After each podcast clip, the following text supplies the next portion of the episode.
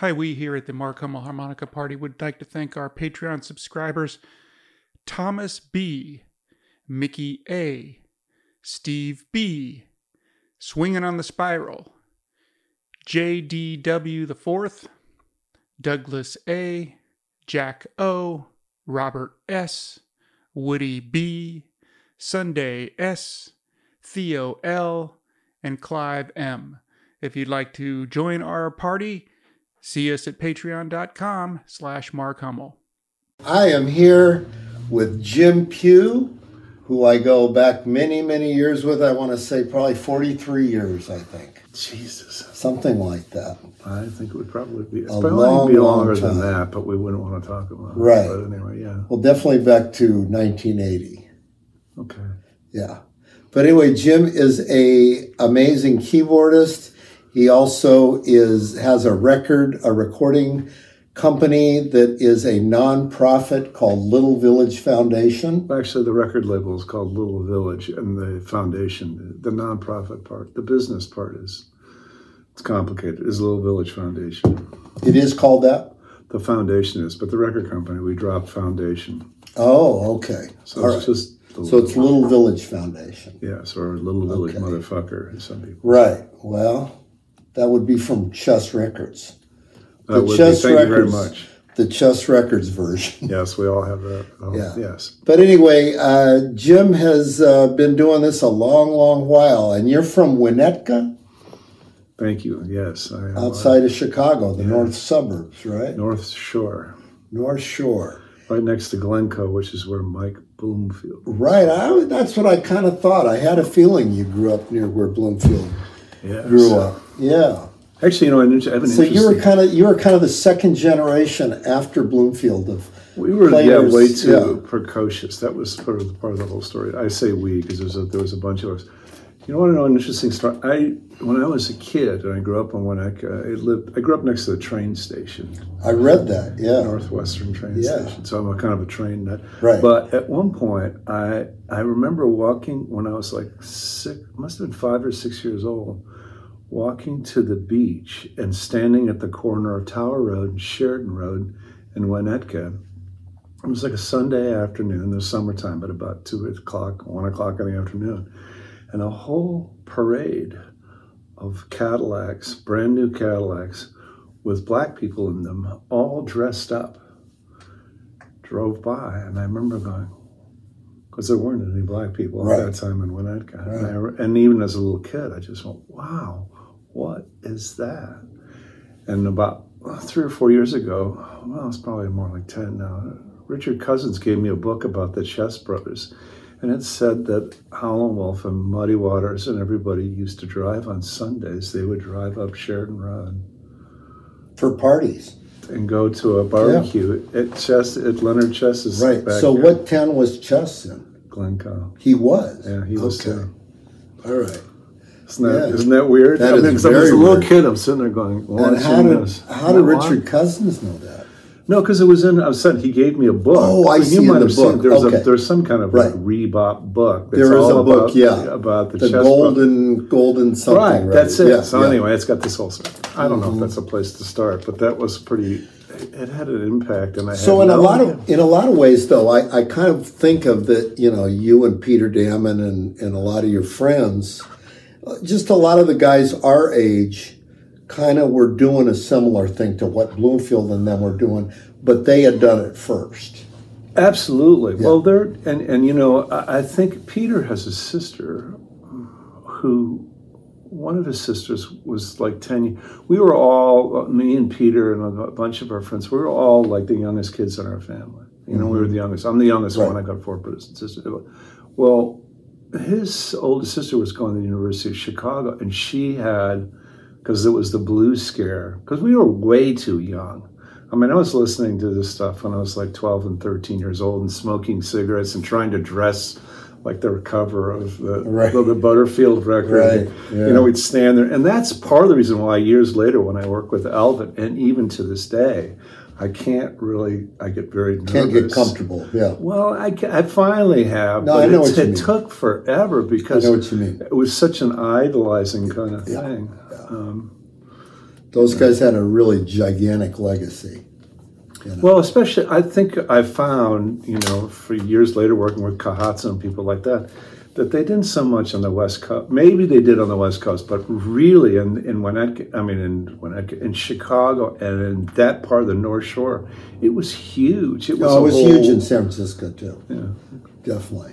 Was it big in Glendale? Where are you from? Well, I'm from L.A. Well, I know. It wasn't big in L.A. like it was in San Francisco. You know, San Francisco, met they blew the scene open when, when they I met some. Who was I talking to recently that talked about going? That was kind of the same version of that, but in in L.A. God damn it! I was, Well, they they played the Golden Bear when they played in L.A. no, but I mean in terms of the blues scene and uh, and uh, oh shit, I can't remember. Cut it out. Anyway, Yeah. go ahead. Well, the blues scene was much different in L.A. than it, that's why I ended up in the Bay Area. Was because the blues scene was much more wide open with Bill Graham and and all the expats that moved from Chicago. they all guys. moved out there. Yeah, you know, Musselwhite, Bloomfield, John Lee Hooker, you know, Luther Tucker, Francis Clay, all these guys moved to the Bay and kind of made it. Th- that made it more of a scene, in a way, you know. I assume they all moved out there because of the hippie scene, Yeah. of the music scene, because of that. Gravenites, yeah. Gravenites. Have you ever read his autobi- I mean, the, the the excerpt of what his autobiography is? Oh yeah, I mean, I, I just sort of discovered. Well, anyway, I was talking about Peter Damon's sister. She Right. had all the records, and we started and somehow from that. And this is like we were like, what year did Resurrection of Pig Boy Crabshaw come out? that's probably 68, 67, 68. I think it's got to have been sixty-seven. Yeah, That was one of the first records, and when I around that time that I got that, then I got Chicago Blues Today, which came out in '65, yeah, and those were the records to me. And then there, was like Live at the Regal, right. and that was kind of, All and that's same what it was for everybody. And Yeah. that's my life, baby. That, that Right. Junior Wells. That's the same time. And then later on, uh, left my blues in San Francisco, which actually was a horrible name for a record. But But had- that's a great record. Yeah, that's a great record. And then there's the one that Tim played on too. Tim Kaihatsu I wasn't that played on the, the, the, the live one. right. It, Was that on her? Or was that on Chess? That was on Vanguard, and it was recorded in Berkeley. Right, I, with the, the New Orleans, house, right? yeah. No, that Right. was kind of yeah. Well, Kaihatsu is a whole nother. Yeah, yeah. You should interview him. Well, that'd be hard. when I get into You can do resurrections. I will. you, you could do it. when. I get into resurrections, I will. But I mean, you know, I mean, the inter- interesting thing is we both know all these same people from that time period. You know, and uh, and I think you know you came into the blues thing. I remember I met you at Major Ponds at one point. I lived next door. They used to Right. hand me drinks over the fence.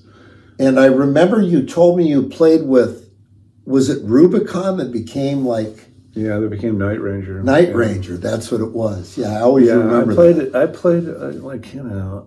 Uh, I really because a keyboard player and as a musician, I, I really liked when I came. You know what? I, when I came to California, and I came to San Francisco, people took me around to hear music, and I went, I don't like any of this. And then someone took me to, to the Keystone Berkeley to see Tower, and there was like Hell's Angels and Black Panthers and La Raza, and I went, well, this is cool. I like this. So And the East I Bay, the East the Bay East Bay had a good, was really sort yeah, of it had a good uh, scene. Although I, I have, and it's kind of is relevant now, but I sort of, from working with Jerry Martini in that band Rubicon, I really learned. I was a huge Sly fan, and I kind of got up to know from a peripheral thing in my early 20s all these people that were in that scene. And there is this sort of very subliminal and kind of unknown thing of uh, San Francisco funk, which right.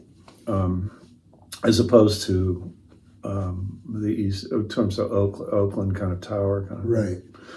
so that was part of the reason I stayed was because of the tower. And so I was sort of off into that, but I also would play. I played blues. You know, it, it was interesting because I played. I could kind of. I to this day, I, I don't profess to be a, particularly good musician, although I like the way I play my version of Otis Spann as much as. I mean, there are people that play it better than I think, but not many. I, I mean, I could do that. It was something that I just kind of taught myself not an expert at it, but I like the way that I do it. So, it, but at the same time that I was playing on American Bandstand and doing all these other things with Rubicon, I played on the Midnight Special. Wow. I mean, I'm not that. It was I was young for doing that too, but um, I also could go around to places like Dottie's and I could play. I knew sort of the stuff that they did. Yeah. And Right, you said, and you said when you played at Dottie's, like there was a, uh, they had a B three already there. Yeah, and I also at the same time I also I started playing what I call Mexican music, which was ranchera, kind of Little Joe and La Familia, Right. um, to make money, and also I had a lot of friends that did it. So I had this sort of, I just really, you know, uh, when I I went to University of Pacific for about I don't know a cup of coffee for about three or four months, That's and in then I Stockton. yeah, and then I dropped out and and moved in with some people that I knew in the Fillmore district, and really started to sort of. My parents had said something like, you know, okay, but when you run out of money, you can come home and we'll talk about what you're going to do next. Right. And I never went home. I'm just curious. Did you know Chris Isaak when he was going there? no. Because he went there too. No, yeah, To he did. And, and although we both knew, uh, well, he's from Stockton, and I think Oh, okay. he he. Um, I'm not sure that he was actually a, a, a, you know, he was a day student or whatever they call it because he lived with his parents. But we knew the same football players. There was Willie Viney and uh, Willard Harrell, and he knew these guys, and I sort of knew them. Well, we talked about it years later. Right. Isaak's really smart. A lot of these guys are really smart. That's what I've found. no, they're really No, smart. that's what I found doing these interviews. is that- Steve Miller yeah. is really smart. Sure right? is. And Elvin is like ridiculous. Elvin, Elvin's teaches like a himself genius. Yeah. Japanese, and, Really and, is, uh, yeah. Huey is really smart. Huey Yep. Lewis. There are other people that actually, Gravenites. I bet. He is. Musselwhite. Yeah. Well, Yeah, I mean, but yeah. and but people are academically really. I mean, I have a feeling that one of the things about is to be successful because people ask me, well, how do you be successful? Not that I, I am, but I said, if you want to be successful in the music business, go to school and write papers because that's what these people can do. I mean, not that they write papers, but they write songs and they, Right. Well, they I know mean, how to go from the yeah. beginning, middle, and end. And I, I had to sort of figure that out. Steve Miller is like astounding how smart he is. Right. I mean, with recording and things like that, you know, just that whole thing of people that can put everything together. He's very um, uh, Boz is really Boz Scaggs Yeah. is really smart. Yeah. and they're and really detail oriented. I'm more sort of I'm painting outside the numbers. I'm sort of and I do the same thing with Little Village. I kind of like the minutia of things is something I've had to learn how to handle at an old, at an old age. I mean, it's a little late in the game, but I'm doing it. Um, Yeah. And I mean, you do have quite a wide interest in uh, musically. I mean, you know, you've you've been in in R and B. You've been in. I mean, with Etta, you know, that's Stone R and B. Uh, you know, Robert Cray, which I guess you would say was, you know, blues oriented. Would you call it blues oriented R and B or pop? What would you call it? I don't know what you call Robert. I mean, Robert's it's singer songwriter, and you know, and um, I mean, I think if he wasn't black, he'd probably be considered like Elvis Costello. But people kind of because he plays guitar. I mean, that, that sounds like that's a, a fucked up thing to say, but it, it it's true that his singing and his song his songwriting alone is is unique. He could I've seen him. I have a tremendous amount of respect for. He's another person who is uh, and it's complete. It's not like Steve Miller smart, I suppose, but he's somebody that could sit there for five minutes and write a song that I couldn't write in fifty Yeah. years. It just comes out of him, and, and it's brilliant. Um, Yeah, you think that's just doing it all the time, or I think he's one of those people that's really gifted. Yeah. it's not a parlor trick. It's not some right?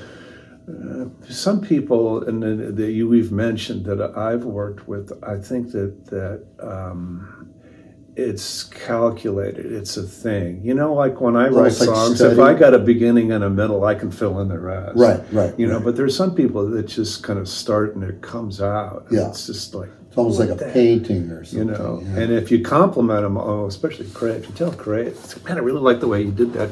he'll never do it again.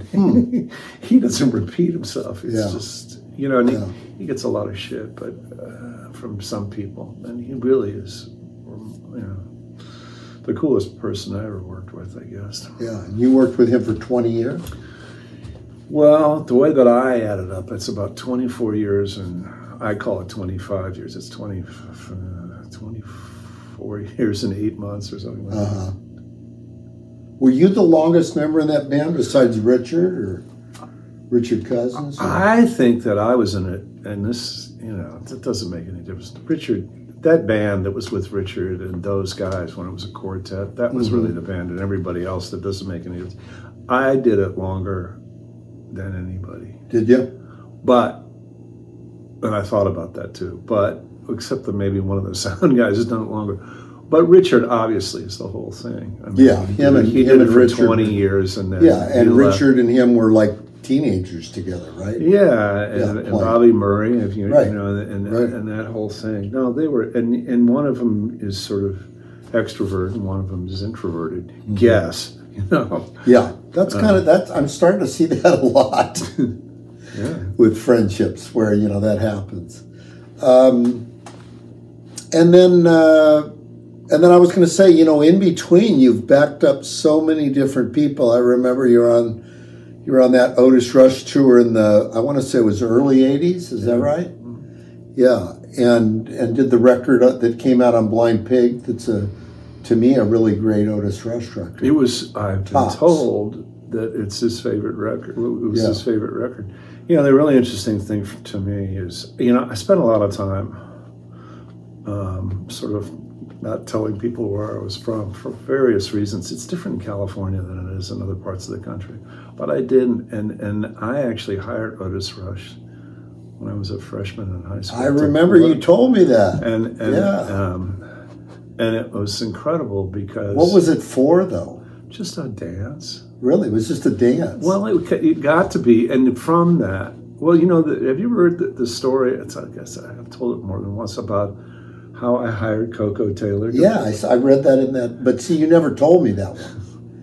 Yeah, you never Yeah, told well, it it, it uh, The well, it didn't happen. you told the the thing, the part of the story I didn't tell you was, I don't know, this isn't linear. I don't know if you could use it, but what happened was is that they had I, when I was in high school, they said, well, you have to have an activity, and I went, oh, I don't want to do it. Well, I said, okay, I'll be on the dance committee. and it was somebody's mother and a couple of girls and me.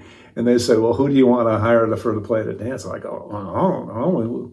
Uh, I buy records from Bob Koester at the Jazz Record Mart. Right. Nobody call him. So I called him. He said, well, you know, Koko Taylor. What about that? And I went, oh, that I just seen Peter and I just seen her at the the Chicago Blues Festival in '69, and I was like, wow, that'd be really cool.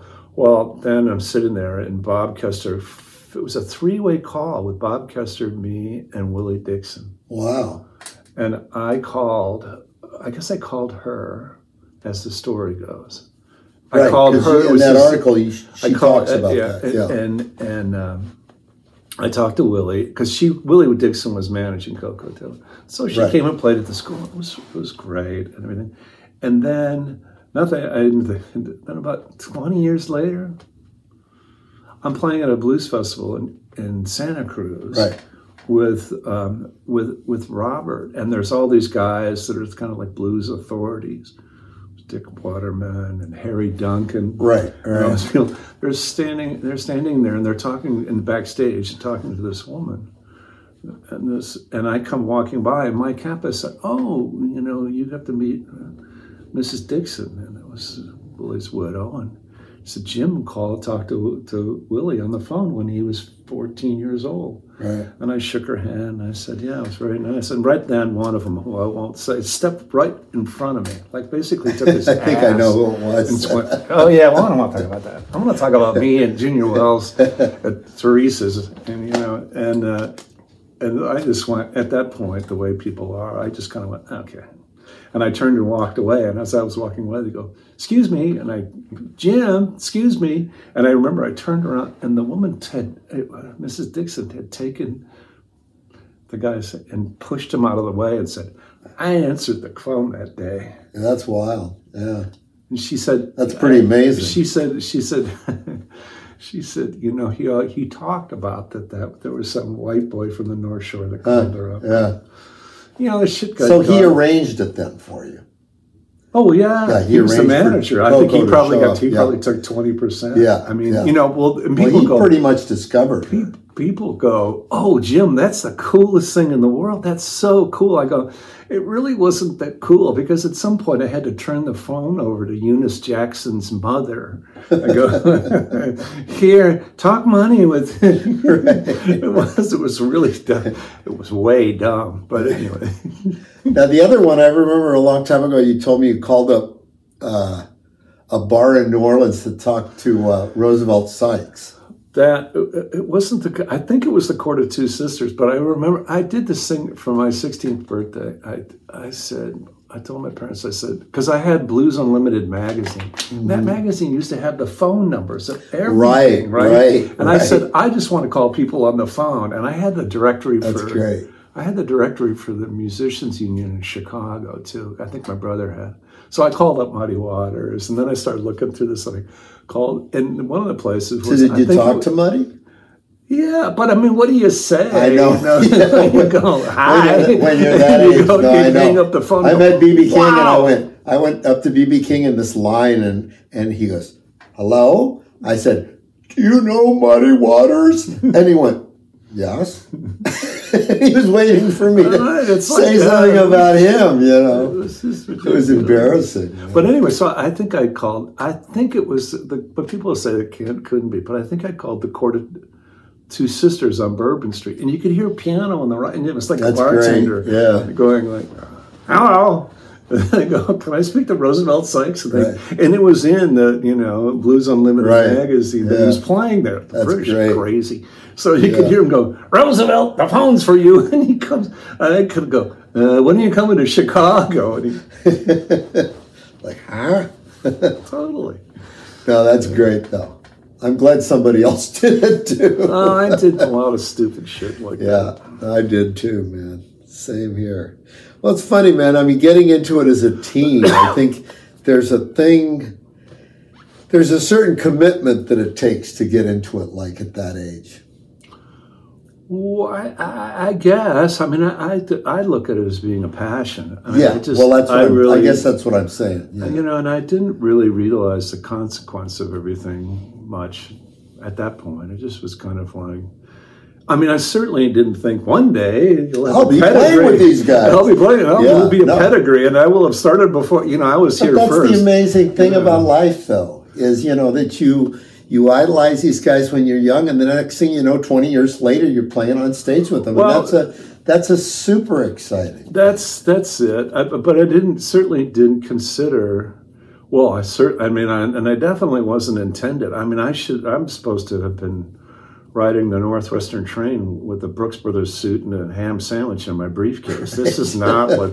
What are you doing? Now, what- now what your parents ordered. no, it's not at all. What do your brothers do, by the way? My brother, well, now my one brother. I have one brother and two sisters. My older brother, um, he played music for years, and he actually, it's kinda, he was like he's like Gravenites age. He was going and playing on this and recording on the South Side when he was in high school. He was doing it way early as Wow. well. And you know something, I'll tell you, my parents, like I was the youngest one. By the time I was a freshman in high school, my, everybody else in my family was gone. So I'd sit there with my parents, and they weren't real happy people at this point. And my father goes, You know, Jim, I know you're going down there to the south side and you're trying to sneak into places. And if you keep doing that, they're going to kill you.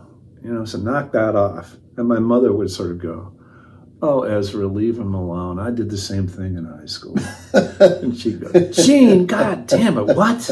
Because he was from Texas and she was from Chicago. Yeah, you know, That's great. Did she go to the South Side? well, she ran. She had boyfriends and stuff, and ran around and every. Well, I mean, the whole thing of people, of white people, and trying to you know embrace black culture is Right. nothing new. Like, 'cause- and then No. you know, and- and Papa said he goes, he goes, you know, and I know you're smoking marijuana, and this is like '69 or something. Right.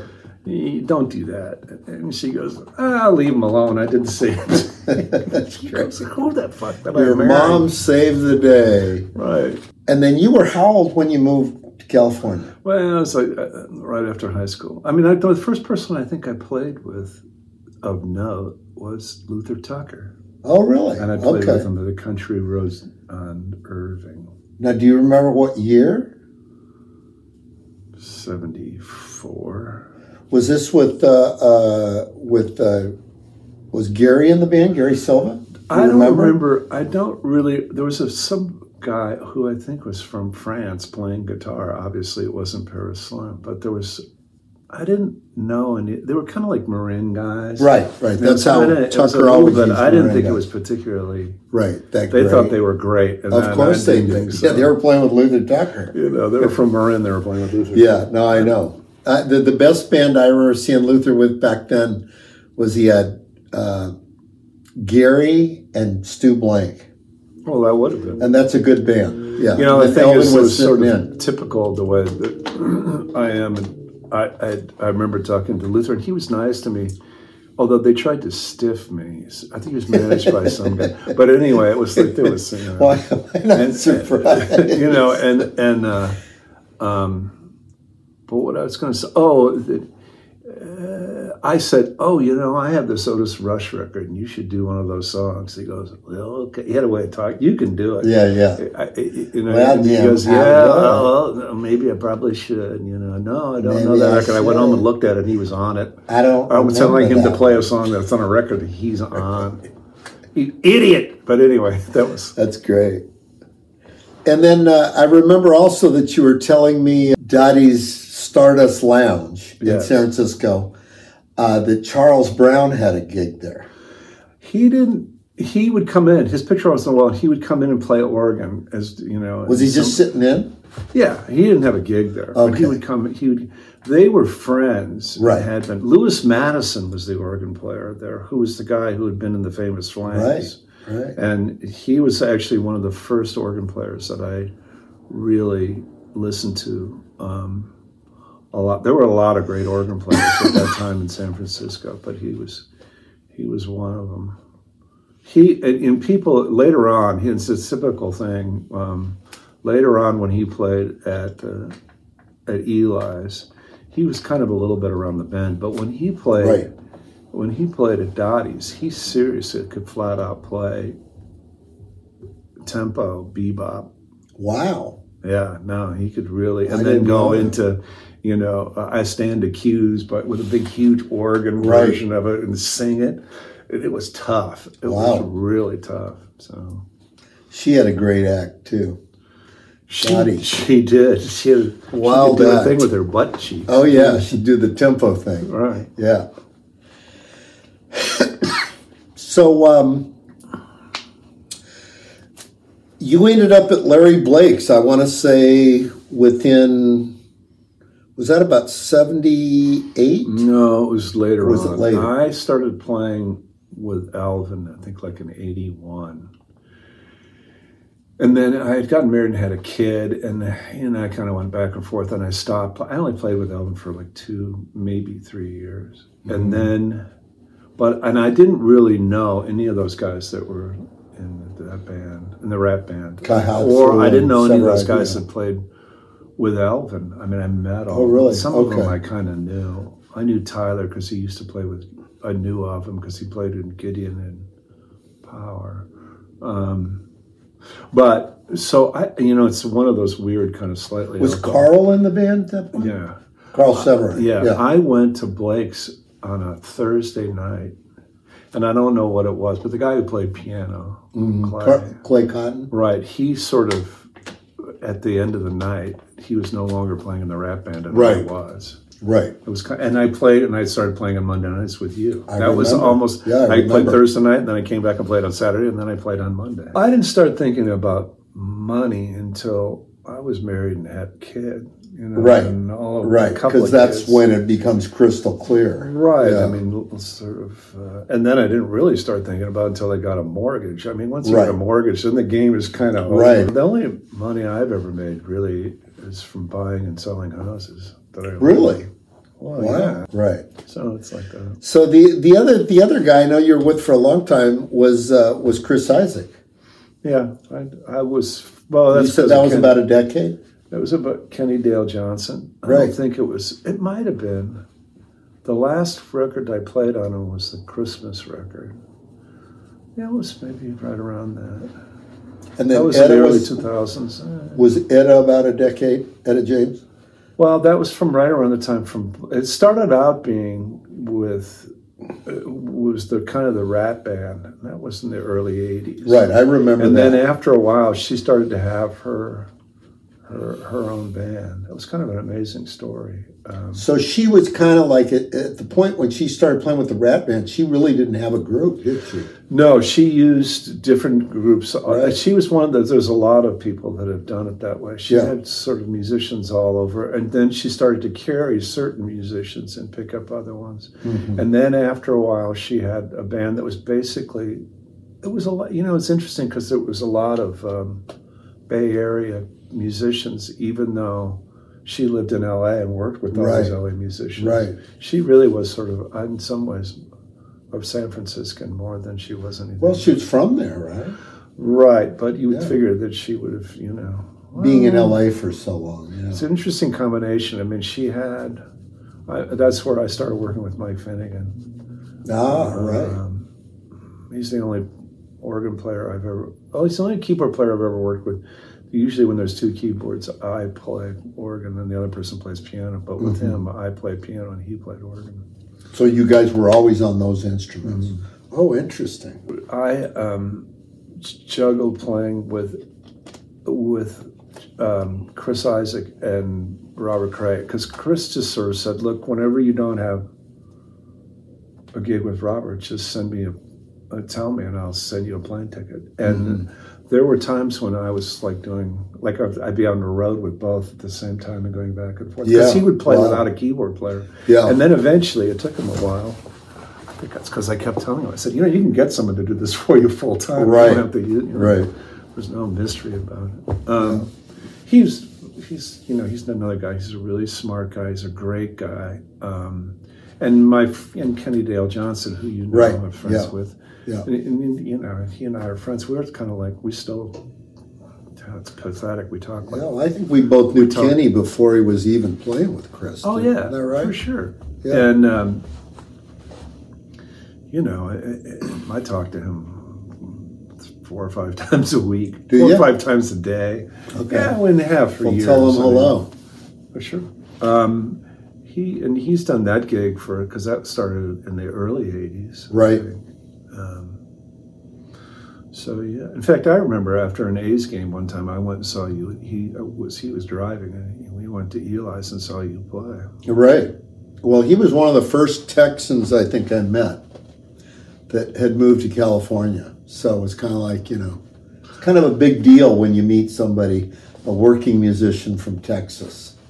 I'm in a band now that I'm the only guy that's not from Texas. Really? Who's, Yeah. now, who's that? The Phantom Blues Band. Oh, that's right. Yeah.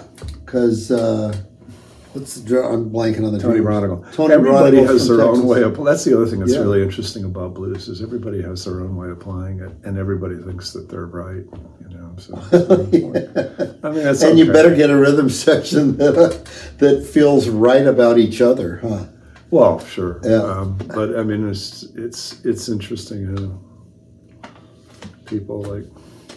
I did a gig recently where the somebody, and it was with a, a band, a big band, and they'd written out "Sweet Home Chicago," and it was one of these like ten-page charts, you know. And the guy, a very studious-looking guy, the bass player, goes, well. "Jim, I understand you know something about this music. Now, if there's anything that you can tell me to do that will make it more authentic, let me Did that know." work? And I go, "You see how at the end of every twelve bars it goes da da da da da da da da da da da da." He goes, "Yeah." Toss that. Don't ever play that again in your life. and don't go da da da da da da. Yeah, you could leave the. oh God. That's funny. Yeah, that is a big no-no. All right. Well, it's just something you get kind of tight. you know. Yeah. Um, so, so basically, you were on the road with with Robert until uh, Robert Cray until you were sixty. Yeah. I mean, it so, was. so it you're was- talking a lot of road stuff. Yeah, it was from my early 30s to just about 60. I think it was within months of my 60th, weeks of my 60th Yeah. birthday. Now that you think about it, I think it was. Yeah. uh, yeah. And so when you left that gig, that's kind of when you kind of went, time to change things. Well, I, I, I realized I have enough of, uh, of what little sense I have. I, I realized that um, nobody wants a 60 year old piano player.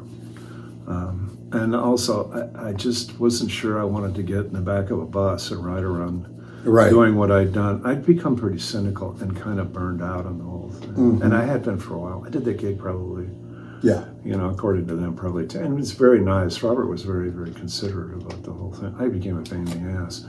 But when I got done, I really tried to focus on. Um, oh, it's, it's real silly, but when you get in a position, I mean, I was 60 years old. I still I had a mortgage. I still had kids in the house. I had things I had to, I mean, I, I had to figure stuff out. So I sort of hit on this idea of starting a record company mainly uh, with the idea that I was going to do something that I had a passion for. Um, and I was only going to, I was tried to des- really, it was, there was a certain amount of forethought.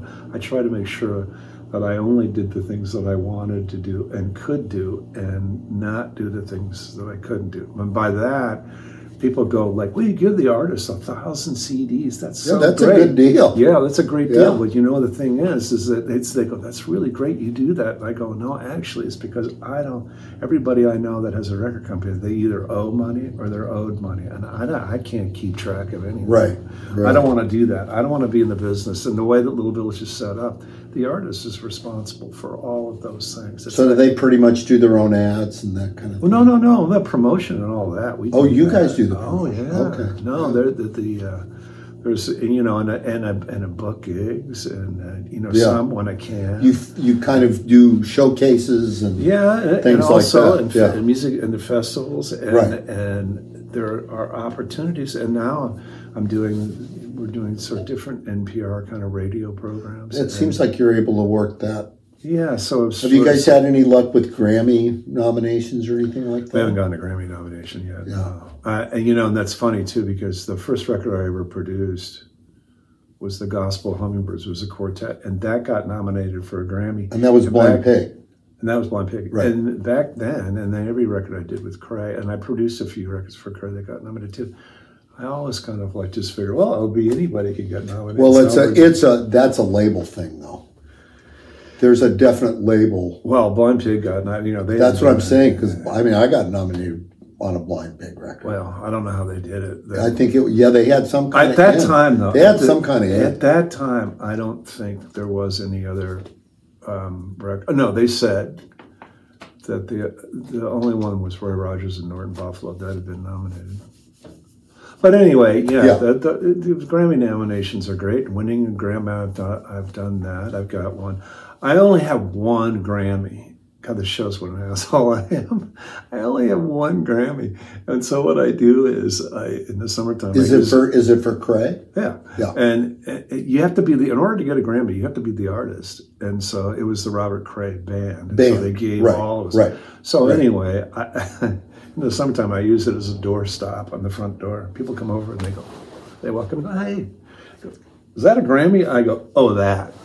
you know, it's like, what do you Maybe you should just have it on your kitchen table where the uh, bills are. no, right. You know, it's like it's what are you Right. gonna do? I mean, I don't have. There's people. You go to people's houses and they got thirty of them. They got gold records all over their walls. Yeah, it's a vanity wall, and I I sort of did that I, when my kids were growing up. I did have a vanity wall because Deborah insisted that they at least be able to have. They couldn't have any pride in knowing me personally, they could at least look at the wall and go, "I guess he's done something." Well, here's something I'm, I'm curious about. So, being on the road all that time with your wife at home taking care of the kids, how much guilt do you think gets into that? Oh, there's. I'm not sure uh, with who. Who's got the guilt? You, Why for being gone? yeah, Well, somebody told me, Wayne Jackson told me early on that, you know, if you're there for your family when you're, like if I came home and immediately split, right, then that would have been bad. So you're I'm saying you wouldn't do that? No, I Yeah. supported my family, you know, and you know, and the interesting thing about the Robert Cray band was for a long time I was the only person in the band that wasn't a military brat. That Yeah. kind of life. Yeah. so they- and actually, I have I have kind of an admiration for I do for people that grow up in that life because I think there's a lot of techniques and things that they they learn how to get along. Mm-hmm. You know, they know how to figure out you know how to meet new people Right. and all right. the things how to get find some place to eat. You know, Right. Kind of real basic stuff that you have Yeah. to have if you're moving from and place it's the same thing with my family. I think I've been really fortunate that my kids have. For for, uh, I mean, I'm very happy. And Yeah. they are, and my wife is. Now, but you- there certainly is a lot of there's a lot of baggage. You bet. Well, that's I guess what I'm saying Yeah, because I mean I know. I know that's definitely the case with me to a certain degree with my kids and and uh, you know my wife and and so on. But I mean you know it sort of comes with the job, doesn't it? Yeah, and I don't, you know, I I've been fortunate that I mean, like when I was home, I would, and there were there there definitely. I mean, Cray doesn't. I think even when he worked a lot, it was probably you were gone six months out of the year. Wow, that's a lot, It is. Yeah. Uh, you're around six months out of the year. right? You So up- that's a lot better than some. Yeah. Well, Yeah. there are a lot of man. There are a lot of people I know that take their kids to childcare at six o'clock in the morning. True. And come and pick them up at eight o'clock at night. Right, that's pretty awful. Yeah, yeah, that's You know, I pretty didn't- awful. I didn't do that Yeah. at all. So Well, so the uh, so back to uh, Little Village. Uh, did, did you come up? How did you come up with that name? By the way, I mean I already know. I think, but well, from you have kind of a double double meaning on it, don't you? well, sure. Um, I you know I don't I don't really know. I don't know. I mean, it, it wasn't so much the anecdotal part of it, although that was part of it. I think part of it was the idea. I, I really wanted. I realized early on, as we all know, that people who are known are not necessarily. There's plenty of people around that are musicians that nobody ever hears the music. Right. And so I tried to, from that point of view, and I and to make it that kind of thing, um, that we would do that, and I'm trying to do something really small. I'm not trying. To, it's amazing if you take the profit out of the music business, you really are free to experiment with things that you wouldn't be able to do otherwise. I've done Right. teenage mariachi in Bakersfield. I've done. I just we got a record coming out in Tagalog that's. Um, these three Filipino American women. Um, that's it's beautiful, and, and Aki Kumar, the whole thing with Aki Right. Kumar, Aki's blown up. with uh, you know singing songs in Hindi to Mm-hmm. blues sort of inflected. That whole thing that would never happen with a record company. No, No, No. and um, and so there've been and there's there's and there's a lot of stories. The great thing about Little Village is, first of all, it's like I I, give nothing but credit to people like Kid Andersen and to and to Rick Estrin and their and Mike Kappus and all the people that helped. Strachwitz. About Strachwitz, Strachwitz, as Yeah. you probably know, I don't know about your relationship with Chris Strachwitz, but he never really gave me the time of day. Well, he kind of He's not he- he kind of did every other day. Yeah, I mean, he was sort of a grumpy old man. That Yeah, he was like- a cur- curmudgeon, He, he- well, he didn't. But he could be like- fascinating to talk to. Oh, no, If you I- got him on a good day, he was fascinating. The last few years of his life, Yeah. I and when I had started Little Village, he was very, very helpful to me. Yeah. and and really inspiring. I mean, he was really like, "This is really great that you're doing this. Is That's fabulous." good. That's and you know, uh, at the same time, he would say horrible things about other people. I mean, he was really very nice, and we went to. I went to some dances with him, and and we I'd pick him up at his place, and so that was really he was one of, one of a lot of people. But there's like the real nuts and bolts of, of Little Village is, has little. It doesn't have that much to do with me. Um, I've been lucky to sort of been a good judge of character. See, Mark, I'm friends with you. I'm I have good good sense of things. No, I'm really lucky because there's there's and there's more on the horizon, and I've sort of developed a saying that originally all I wanted to do was play and produce records, and I don't produce records so much anymore, and I kind of don't even play that much anymore. I've sort of gotten into the part of the business that I swore that I didn't want anything to do with, and that's kind of board governance and development and uh, Right. But you know, those are great skills to have.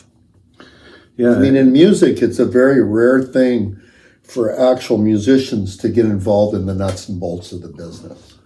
Well, it, it has been, um, you know, we've done, I think it's going to be, we've done in, in less than in nine years, eight, nine years, we've done 70 records. That's amazing. Somebody told me today. Yeah, that's really oh, really Brett amazing. from um, uh, from Living Blues told me that's more than Alligator does in a year. But it's also it's not held to the same standard, and so it's not quite the same thing. But all you need to do is help people a little bit, and it makes a difference. There are plenty we use as a metric if somebody goes to somewhere else and gets a real record deal. Chris Isaak did. Yeah, or I'm Chris, Chris, Cain. you mean? Chris yeah, Isaak. Chris Cain. Chris right. Cain, and there's other Right. people too. Yeah. Um, Well, you did a record Burt. on you did the record on Ron. Ron was Or- or- somebody who, unfortunately, um, it was just a little bit too late because Ron Thompson. Yeah. Yeah, I was. You know, he of course, along with yourself, I went back into the '70s with him. hmm He was very, very talented. Great artist. Yeah.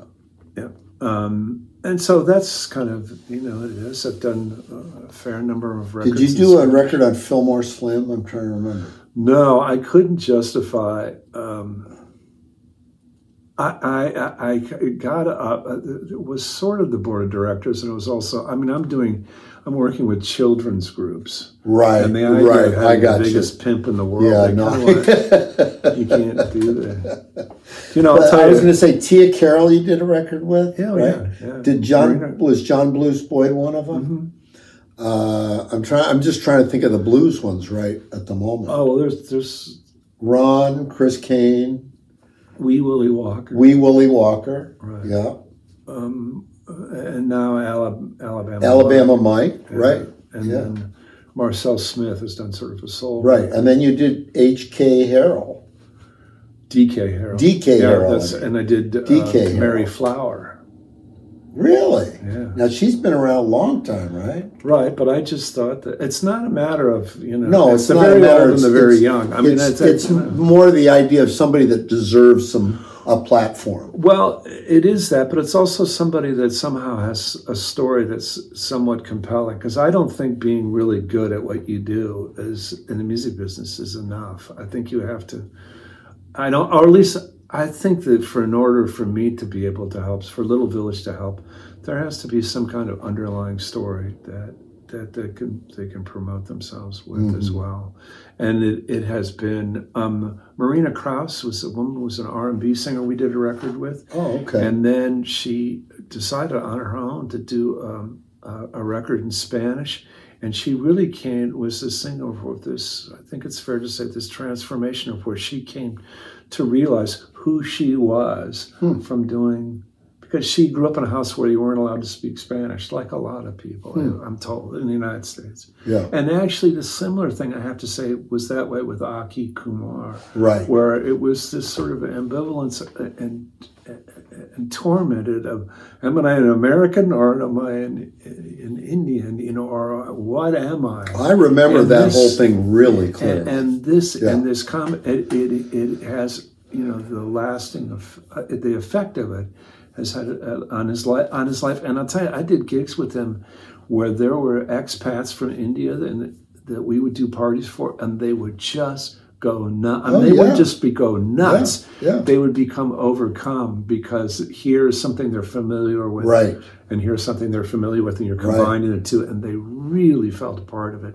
And I love that kind of thing. It's like you can have a month at Albert Hall, take it. I don't want it. I'll do this this kind of things, and it's happening. If I stop and think about it, it happens over and over again. So that's a big part. Well, the incredible thing about Aki, because I watched him go from, you know, tip of the top, which was like a small blues band, and then all of a sudden he kind of, I think him and Jason Ricci got together and they started. He started talking about this idea he had of doing the Bollywood. Well, that's thing. an interesting thing because actually, according to him, he w- I was the first person that he talked to about doing it. Uh, he was definitely And talking I to actually, Jason. I remember. actually talked him into doing it, but Did that's you? okay. The- Well, I know, I know. No, Jason this is was. also Jason the part where was- I don't take credit for Well, anything. Jason was definitely. I'm sure. Yeah, he was I- very I- much. The in great thing in about the non, the great thing about nonprofit work too is is that it doesn't make any difference if it sells five records or a million records because I don't own any of the records. Right, I, right. It's not going to make any difference in terms. they're of making the money. no, the, and Yeah. they they enjoy the success. of it. Yeah. Well, the, the, the big thing I got from Aki was that he was kind of at this place of do I want to try to do this American art form being somebody from India, or do I want to bring part of me into the whole thing? Right. And that that was the crux of where he was. Well, that's part of you know. I'll tell you that's part of the thing that I tell people, the prospective artists with Little Village. I said, look, this is the first time, and maybe the only time that a record company is going to say, do whatever you want. do whatever you want. Right. really right. do it. The more right. you, because you know, I have people coming to me and they say, "Well, I have a blues band, and I have a corporate dance band, and I have a jazz band, and I have a swing band. Which one would you like?" And I go, "I don't want any of them. I only want you to do what you know. Who are you? What Yeah. are you?" Um, people don't. a lot of times, and I think Berklee School of Music and other places are responsible for everybody feels like they have to cover everything. When, as, as we know, it takes a lifetime just to learn one idiom. I'm still trying to figure out things about how to play blues. I certainly don't, you know, understand that. So, The other guy I thought I was Junior. You did a record on Junior Watson. oh yeah, no, that's Yeah. right. And that was because of Kadar. Was that because of Cato? Yeah. Yeah. I mean, well, and, and he, the other thing that's happened with Little Village is that there are people that are like quote unquote sort of uh, more established, you know, that they don't want to deal with record companies. They're for Right. whatever reason. I think Junior was kind of that. way. Yeah, Junior's probably like that. And you know, Chris Chris Cain, I should say, Chris Cain, when he made a record for Little Village, it was at a really uh, um, probably a, low point in his life, and, and from that, and you can ask Bruce, hey, look at Iglauer, but you know he and I, he said I can quote him is that he would not have signed. Um, he would not have signed Chris if he hadn't done a record for Little Village first. Interesting. It was sort of a way of him proving that he had, was capable of doing it. Huh. Interesting. Wow. And there's been other people too, sort of examples like. Well, Gary Vogensen's another one you did a record on. Yeah, Or he and- did the record and put it out on. on No, I did. I, I played on it and I did Yeah. it. I didn't produce it. They kind of, he kind of produced it himself. That, that was really good. I mean, it, it, it um, and I hope that it's done well for Gary. Um, I, um, he, th- sometimes with people that are old, people that are our age, they just kind of go, "Oh yeah, fine, I'll do it. Take care of it from here." And nice talking to you know these. Right. He didn't, and it wasn't anything intentional. It's just like he knew what he wanted to do and he did it. Um, there are people that I feel, you know, I could have done a better job. You know, the thing is, for as much as people poo poo blues music, and it only represents 0.008% of it, Right. It's tiny. I'll tell you, there's a blues society in every town in America, and there's there are more periodicals and more award shows, and these people we support our music. God, I can't believe I'm saying things like that, but it is true. The idiom really does, for right or wrong, really supports. It's very supportive. So if you write, if you're a great Americana songwriter like Maurice Tani, who we recorded, he's a vital part of Little Village and a brilliant songwriter, but man, it is a crowded field. And blues is crowded, but they give You recognition. said there's more. There's more support.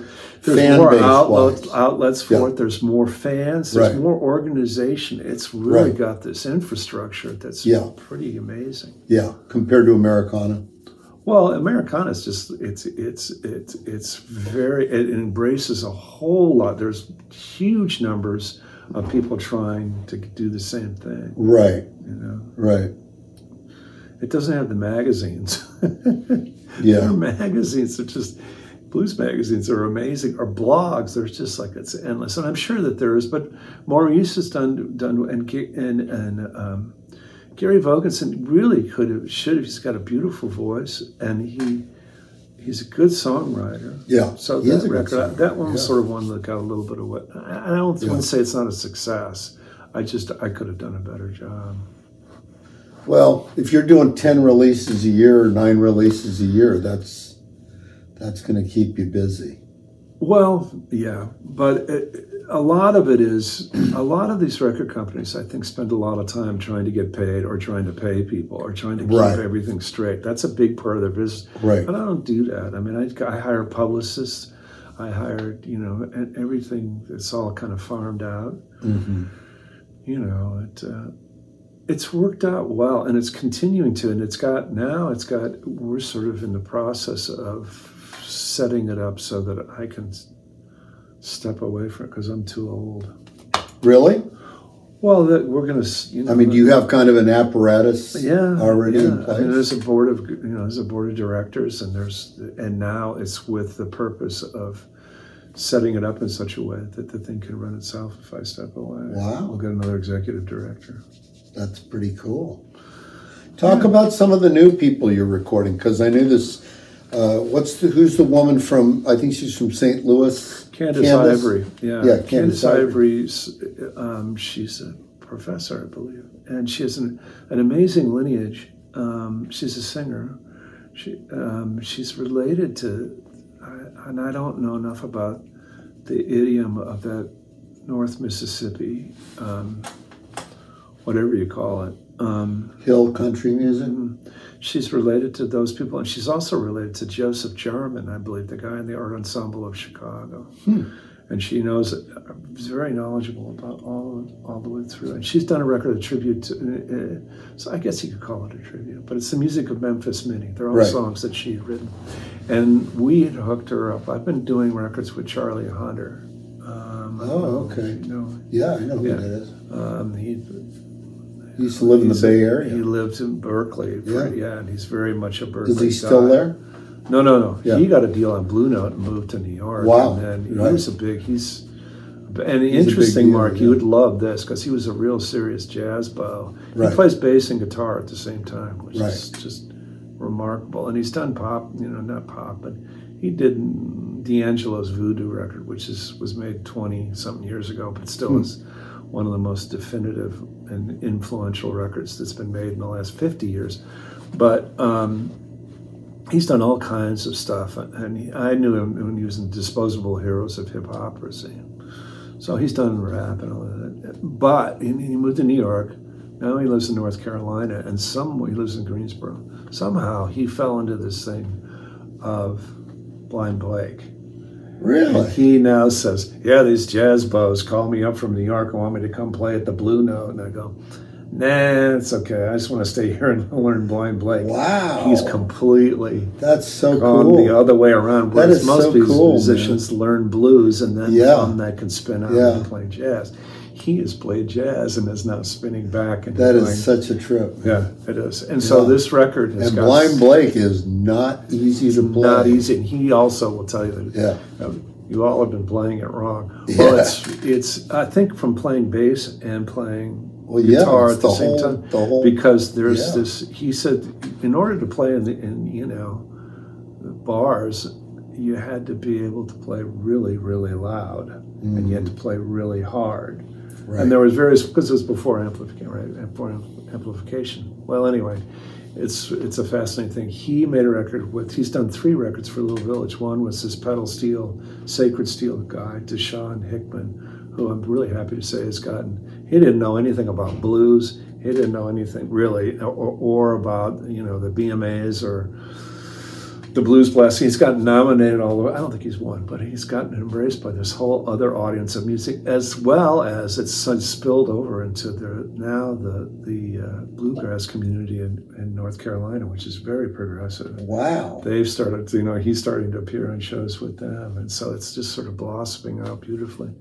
Um, we did a record with, with Charlie Hunter with uh, with Nick Clark, who I'm sure is somebody. Oh, really? Oh yeah, and that Wow. record still has done really has done really well. Wow, too, I did not know that. Yeah. Is he Uh, playing Blind Blake type stuff on? No, no, he's not playing. No, this has got more. Uh, but it, it's it's definitely it's singer songwriter. They're all songs by Nick. Uh huh. He plays harmonica. But it's Charlie Hunter backing him up. Yeah, Charlie Hunter and and and a guitar player that he uses. Um, I mean, i I'm sorry, a drummer that he uses down there. Mhm. That's just really, and it's a real interesting. I think North Carolina is a fascinating place, and Charlie's. Does he live in very- Asheville or something? You know, he lives in Greensboro. Oh, really? Okay. I was spent a year ago. I, I went to I went to North Carolina for a week and drove around and listened to all kinds of music. Yeah, it's a pretty awesome state in terms of music. There's a lot it going is on. a there. lot going on, and Lot going on. and um, My friend Bobby Radcliffe moved there, who was like a staunch New Yorker for like 40 know years. right? I? Yeah, Bobby Radcliffe from from uh, he's from D.C. originally. Well, you know, yeah, he was on Blacktop. There are a lot of people. I mean, New York is there. What is it? Have you ever been to Cary, North Carolina? No, Cary is kind of in the middle of the of the triangle, Raleigh, Durham, Right, and, right. and it's right in the middle, and they call it the containment area for relocated Yankees. really? That's what it stands for. Yeah, there's a thing of where New York That's is. great. There are more New Yorkers in North Carolina. Than That's a trip, man. I had no idea.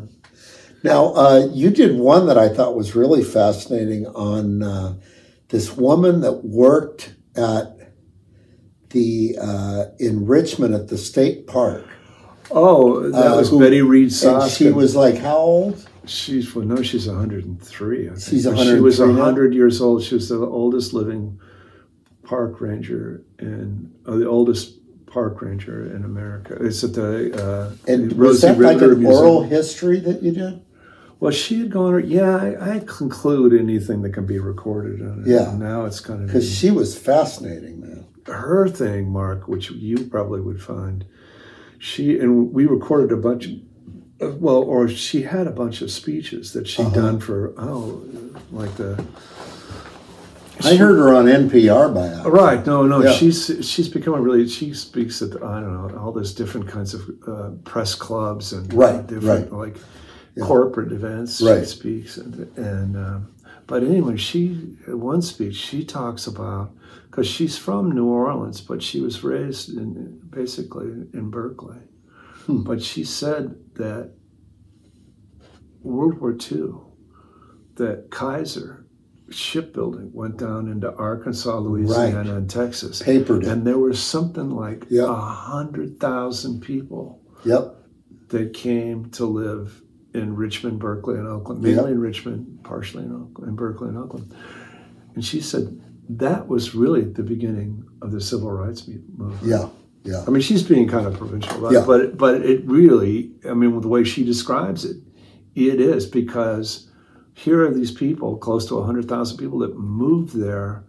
There's no real Jim Crow Right. to speak of. Certainly not like there was in that part of the South. Mhm. There wasn't that. So, so these people are riding to work every day on the bus. Right. They're eating in restaurants. They're having they're having Yeah. to figure out how to get along It's a whole different and life. from that and that's you know to me musically i swear that's why when i came out from chicago I, and people said music in san francisco eh, i don't know and i go listen as i go and then i went over and discovered mexican music and funk and gospel and all this stuff over there and this merge convergence i mean Right. really little village in terms of you know, that we say that the life filled with diverse music builds empathy, you know, and it makes for a better world. I mean, it, it it sounds trite to say it. That's the great thing about music is you don't have to say it. You can just listen to the music. You can hear it in the music.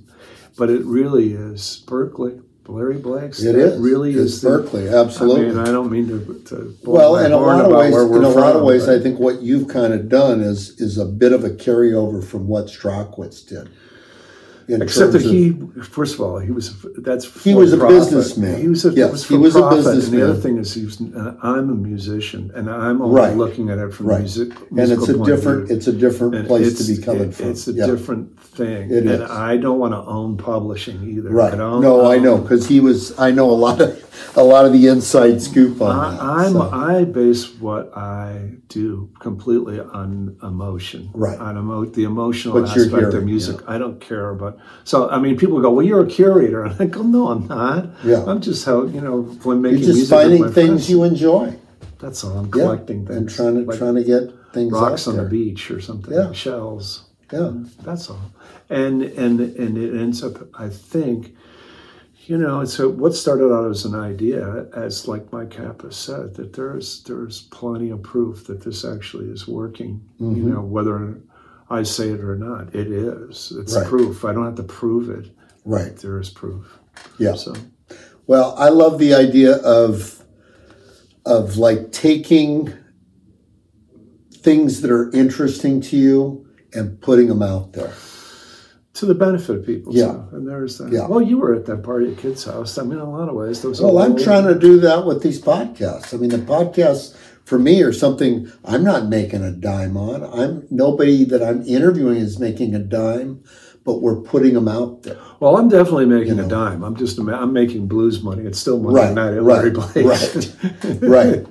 Yeah. You know. But my point is that that for me it's interesting like talking to people like you or or you know whoever else I'm talking to and putting it out there so people can find out about you know these stories because it's all stories. Absolutely. And, Everything and, is stories. and I, I have learned that you're absolutely right. And the ability to tell your story is, or tell a story, is more important to people who might support you than it is anything else. Yeah. You know, it's not. Yeah.